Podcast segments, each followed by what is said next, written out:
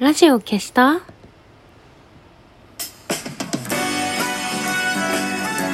年々ころりよおころりよ。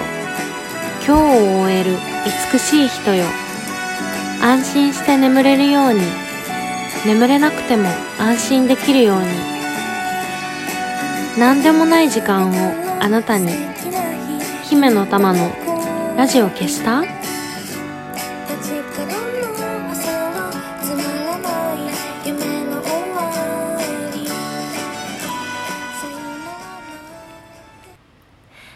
こんばんは、姫の玉のラジオ消した？この番組はラジオトークからいつかのどこかのあなたにお送りしております。いやー、また暑くなってきましたね。でも、セミが元気に鳴いてるから、ちょっとはマシなのかなと、えー思ったりしています。なんか、本当に暑い時って、セミも鳴いてないし、なんか蚊もいなかったりとかして、大丈夫？みんなっていう あの、感じだったんですけど、今日は元気にね、セミが鳴いてるので、暑いけど、まあでもまだマシなのかなと、えー思ってます。ちょうど1週間前の月曜日火曜日は、本当に暑かったですね。私はあの、先週、木、金、土、日と4日間、あの、高円寺のフェイスっていうギャラリーで、えー開催されてた4歩ポップアップショップ展、ん？かな？っていう イベントにちょっと参加していたんですけど、ちょっと火曜日に搬入があって、自分の物販の。でもうめちゃくちゃ暑くて、これはちょっと4日間毎日通うの辛いかもしれないと思って、あのもうドキドキドキドキしてたんですけど、木曜日にちょうどちょっと雨が降って、あの、気温が落ち着いて、木金土日は、あの、比較的通いやすい気温で、あの、イベントに行けたので、すごい助かりました。またでも、ちょっとね、暑くなってきましたね。本当にあの、同じことばっかり言っちゃうんですけど、この気温の中で外で働いてる方とか、あとスーツ着ないといけない人とかね、なんか制服着ないといけないとか、もう尊敬というか、なんか心配というかもう、本当なんかすいませんっていう、すいませんって感じです。もう今日、今日なんか私は朝喫茶店でモーニング食べて、本屋さん行って、その行き帰りの道だけでもう、もう精一杯って感じですごい暑いですね。さあ、その、えー、4歩のポップアップショップ店、何だったかっていうと、あの、4歩さんっていうのが、ちょっとラジオでもお話ししたことあると思うんですけど、私が着用モデルをやらせてもらっている T シャツ屋さんで、オルタナティブ T シャツショップと言って、えー店舗がなくて、えー昔は下北沢に店舗があったらしいんですけど今は通販だけで営業している T シャツ屋さんでで玉井さんっていう女性がね一人でやってるんですよ4歩って。すごいすごいですよね。でしかもなんと今年で15周年ということであのー毎月ね漫画家さんとコラボして2作品ずつ、えー T シャツをリリースしてて今年。でそれの着用モデルを毎月やらせてもらっていてでその画像をヨンポさんの通販のサイトに載せたりして宣伝するっていう感じお世話になっています。あと私のグッズもね作ってもらったりしてるんですけどその15周年記念の一環で、えー、高円寺フェイスっていうギャラリーを借りてポップアップショップとあとはそのヨンポさんはシルクスクリーンで T シャツ作ってるんですけどそのシルクスクリーンを体験できるワークショップを、あの開催してすごかったですよ。あのフェイスっていうギャラリーが地下があって地下と1階なんですけど地下はあの今年リリースした15周年の T シャツをバーってあの並べて壁に。で1階はその周年とかと関係なく過去にリリースしたいつも定番で売ってる商品並べてたんですけどそれもすごい点数でああやっぱ15周年すごいなと思いながらあの見てたんですけど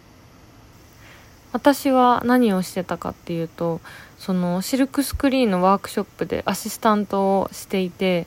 えっとシルクスクリーンってインクをこう T シャツにあ T シャツじゃないや今回はねバッグとあと布でできてるポスターと選べてあの擦れるっていうサービスだったんですけどそのインクをふーって吸ったやつを乾かすためにドライヤーを当てるっていう。ドライヤーを当てる係。あとはあのシルクスクリーンの版がずれないようにあのお客さんがする時に版版の枠を押さえたりとか。あと一番大事なのがあの励ますっていう。やっぱりシルクスクリーンってなかなかあのやったことある人の方が少ないので結構緊張するじゃないですか。1回しかできないし好きなまあのそれぞれ漫画家さんの絵をあのプリントできるんですけど初日が寺田克也さんで2日目が須藤真澄さん。で最終日があのウルトラヘブンの小池圭一さんだったんですけどそんなね好きな作家さんのやつするのになかなかね自分でやるの緊張するから結構 もう玉井さんに任せちゃいたいみたいな人もいてでもなんかやっぱり自分で作った方がちょっと失敗したりとかしてもなんかこう愛着が湧くのでそんなにもうねすごいのがあの4日間通して全員もうめっちゃ大失敗したみたいな人が誰もいなくてでもその代わりシルクスクリーンってすごい性格出るなと思って見ててなんかもうめっちゃ気合入れてグーって力入れてインクもりもりになるような 人もいればなんか大丈夫かなみたいな感じでちょっとこう力をこう弱めに やってあのちょっとだけインクがかすれる人とかもいてでもなんか別にどっちがいいとか悪いとかじゃなくてなんかそれぞれね味があってすごいいいんですよ。なんかシルクスクリーン面白いなってすごい思いました。あのー、3日目3日目はワークショップなくてあの、漫画家さんがいっぱい在労するっていう日でえっと私がいた時間は河合克夫さんと山川直人さんとあと羽生結弦さんが来てたんですけど寺田さんも来てたかな？が在労しててたんですけどなんか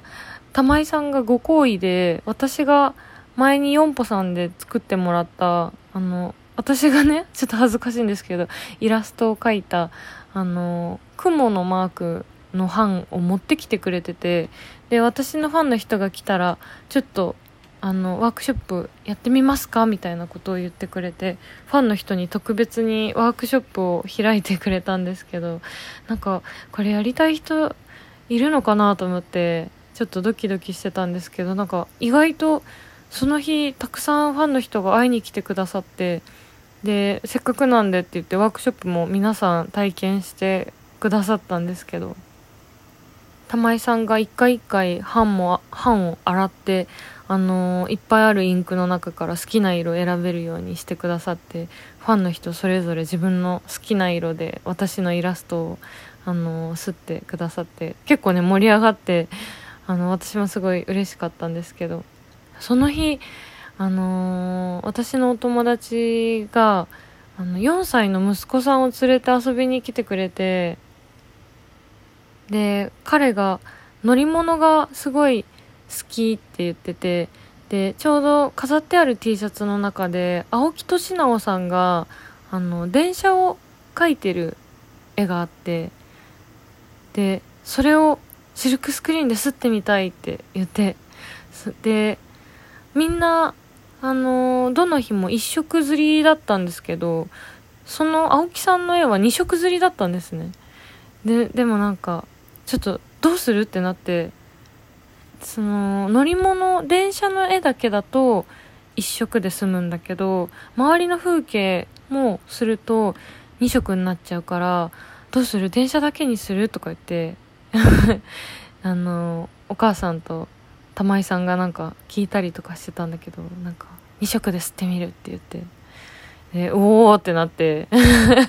で私のファンの人たちも見守る中すごいちっちゃい手であのー、もうねすっごい真剣な表情でシルクスクリーンやってて。もう台もね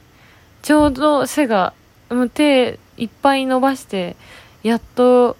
シルクスクリーンの台に届くような感じの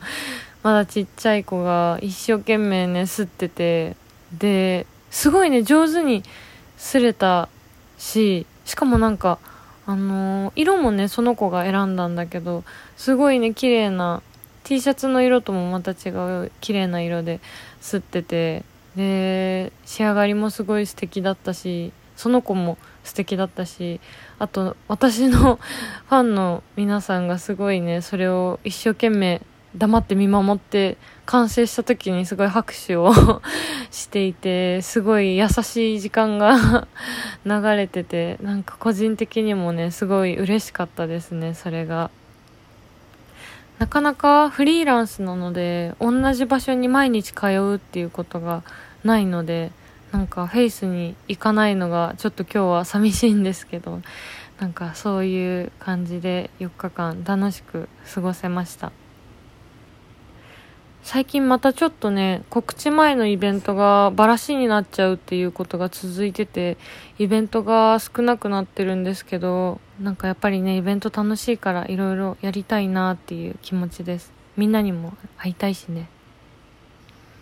というわけでそろそろラジオを消して力を抜いておやすみなさい。えー、今週こそ また今週お耳にかかります。じゃあまたね元気でね